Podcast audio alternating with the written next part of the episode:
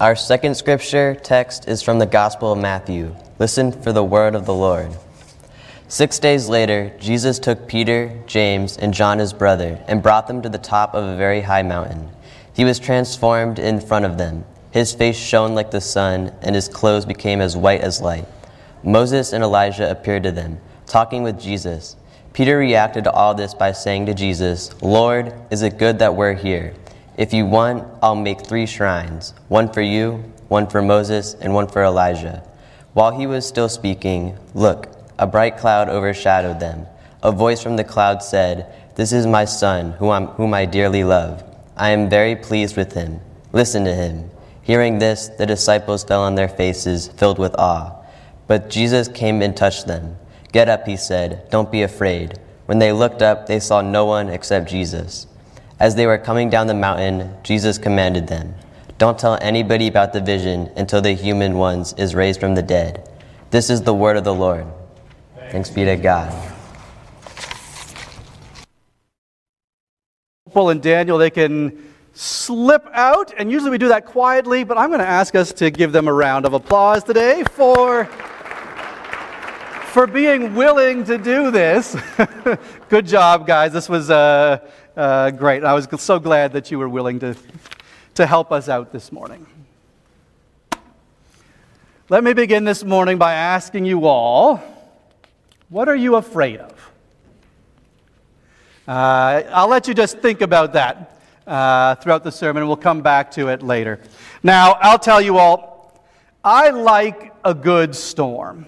Uh, I like it because the power of creation is on full display. I like it because I've never been on the business end of Mother Nature's destructive power. So when the Memorial Day tornadoes rolled through Dayton four years ago, uh, I will confess, you would have found me on my front porch with my phone out and my camera on, recording the lightning show in the sky, uh, watching the trees bow down, uh, looking up to the north end of Dayton. Um, so I like a good storm. The same could not be said for Danny Campbell. Uh, Danny and I were in elementary school together, and I remember uh, one fine late spring afternoon, our sixth grade PE class uh, had picked up our equipment outside from a game of kickball on the ball diamond. We were heading inside uh, when suddenly the wind uh, picked up and the atmospheric pressure changed, uh, and a dark band of storm clouds was visible in the distance, clearly moving our way. The wind picked up and the trees started swaying, and most of us thought, most of us kids, huh, I wonder if I brought my raincoat or umbrella. Uh, but Danny, Danny started visibly shaking, uh, clearly frightened. Uh, he may have actually shifted into panic mode. Uh, he was physically upset and near to tears. You might be surprised by Danny's reaction until I tell you about the destructive 1979 tornado that rolled through my home area, leaving a path of destruction. You might be surprised until I tell you that that tornado rolled right over Danny's home. Then your surprise may become uh, understanding and compassion.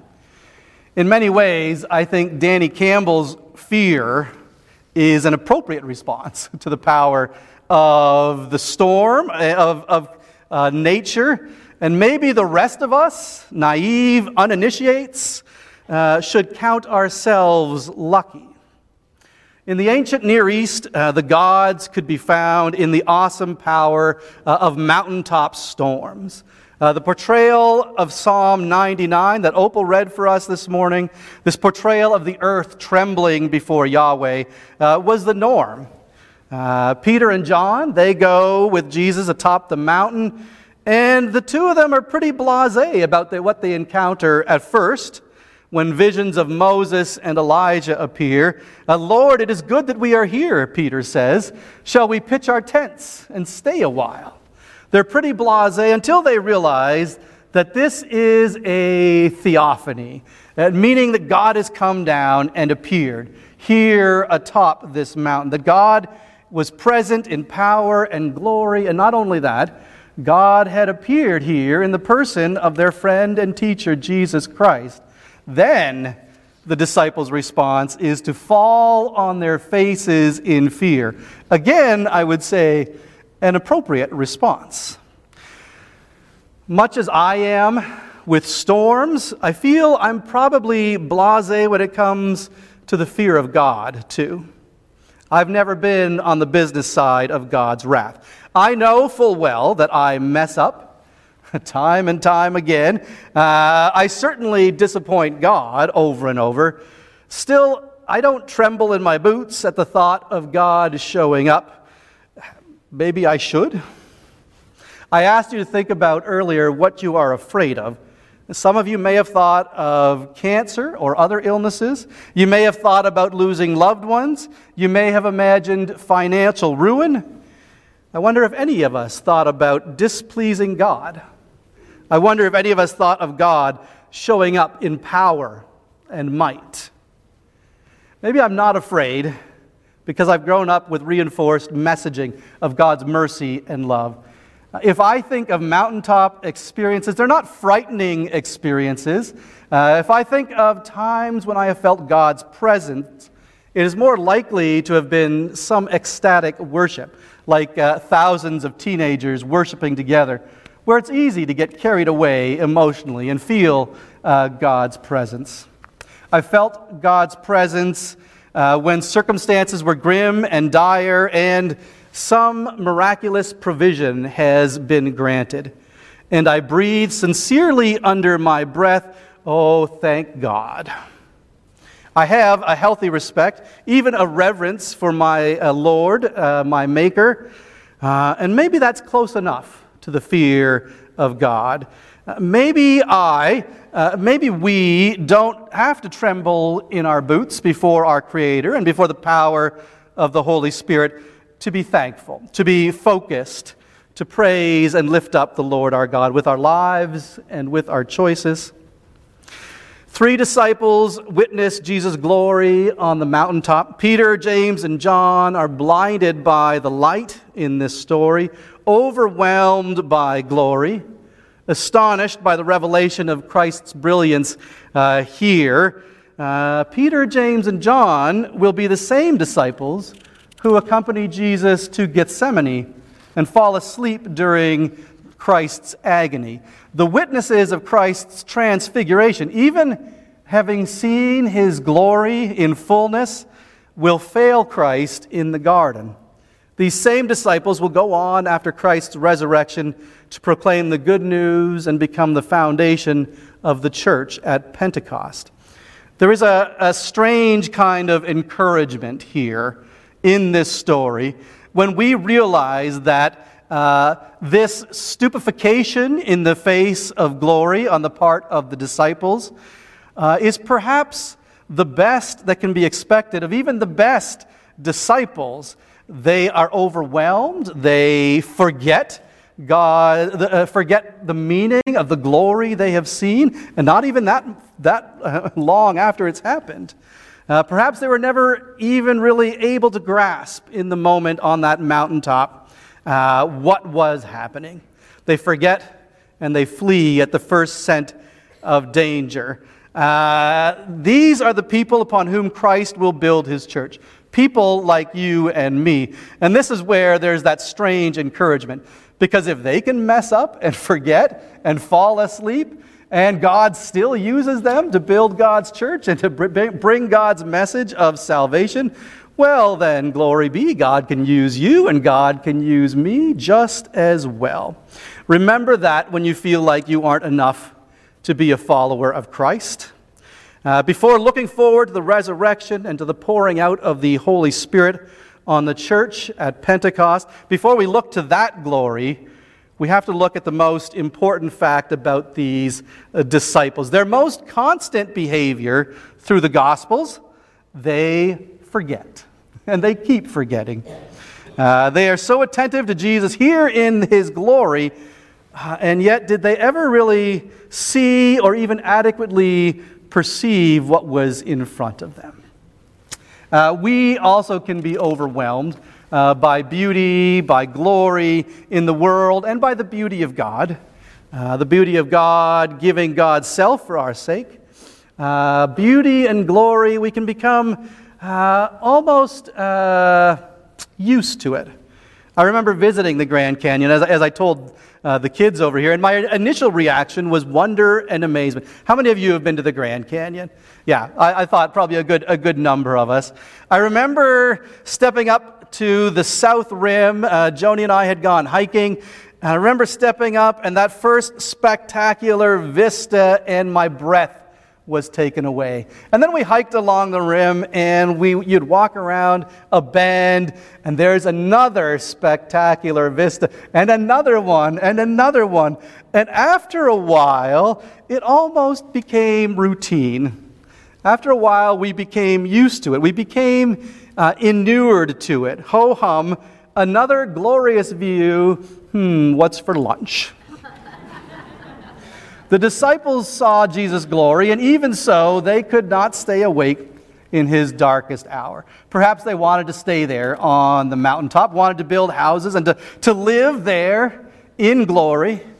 Uh, we don't want to come down from uh, the mountain into the ambiguity of the meantime, uh, this time between the already and the not yet of the kingdom of God, this time between when the glory of God is already seen in part and in fact but not yet in fullness and consummation. We continue to experience the grace of God flowing in surprising moments of insight and epiphany uh, granted by the Spirit of Christ. Uh, the Reverend Beth Johnson reflects upon uh, the revelations that break into the ordinariness of our lives.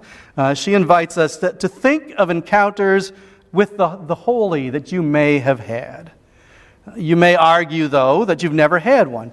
Uh, and that's part of the trouble of telling these kind of stories. They're all very different, right?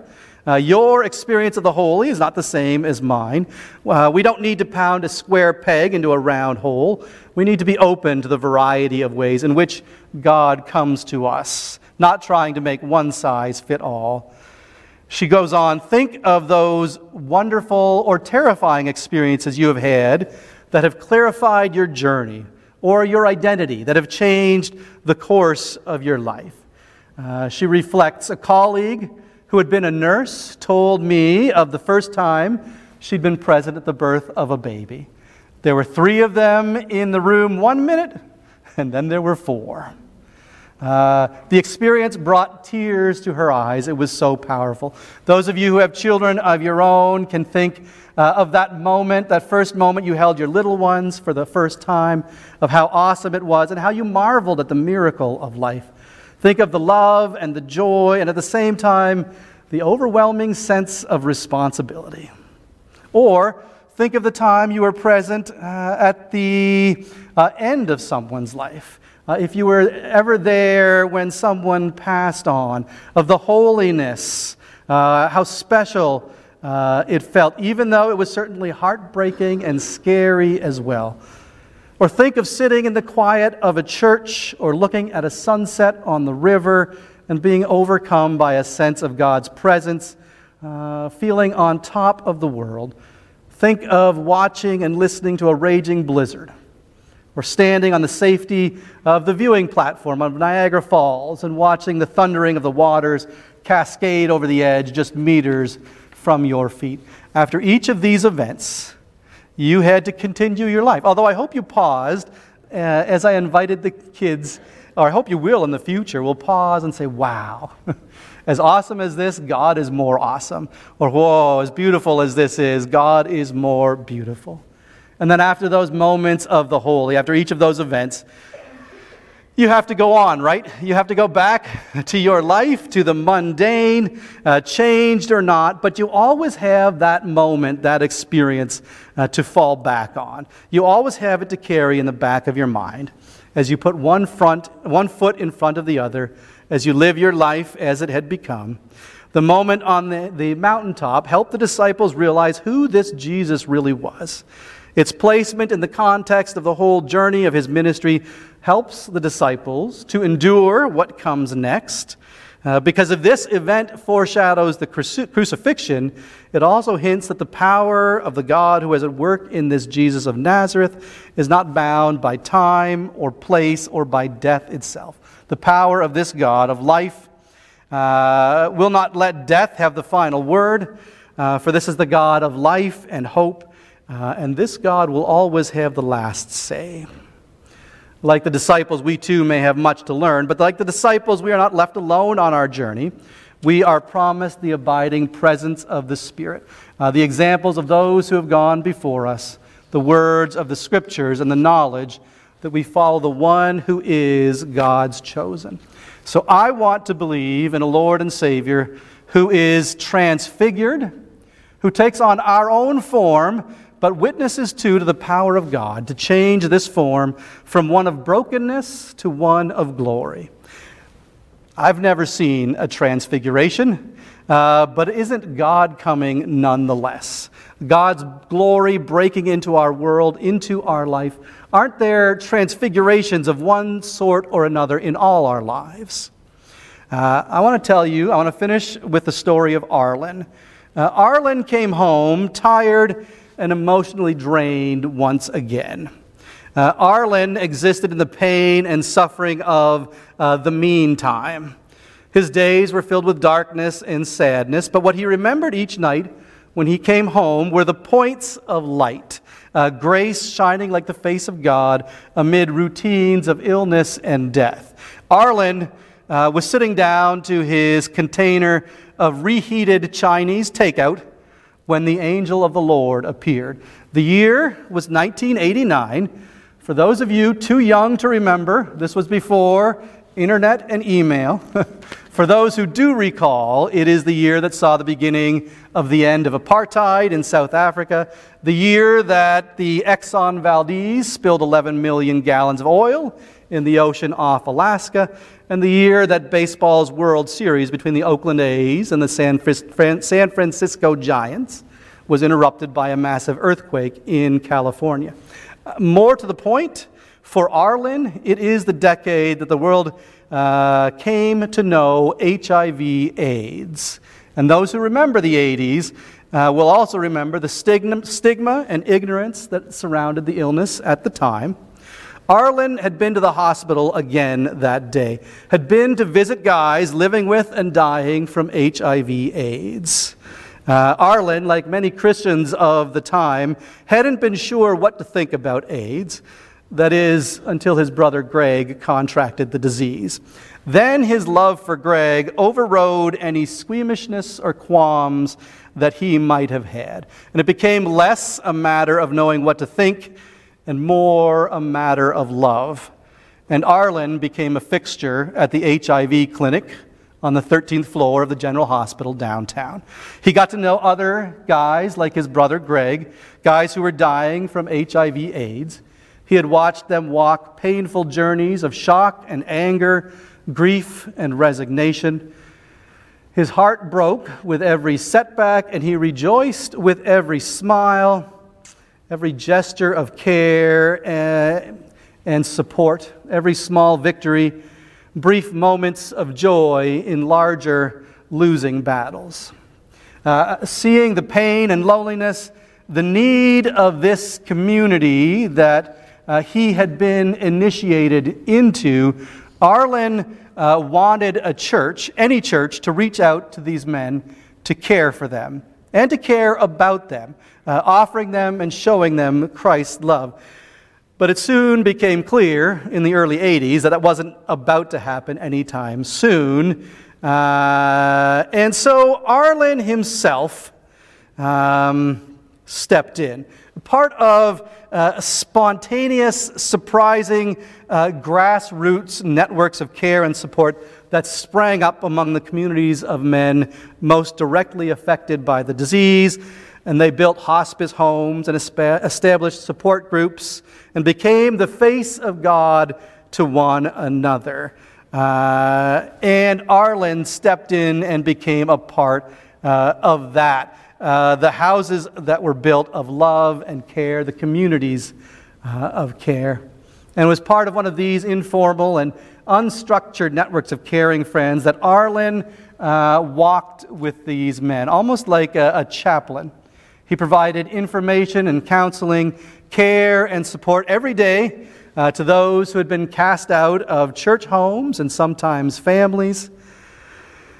The weight of what he was doing struck Arlen over his chow mein noodles, and a dazzling white light suddenly appeared in his room. And Arlen wondered, What in the world is going on now?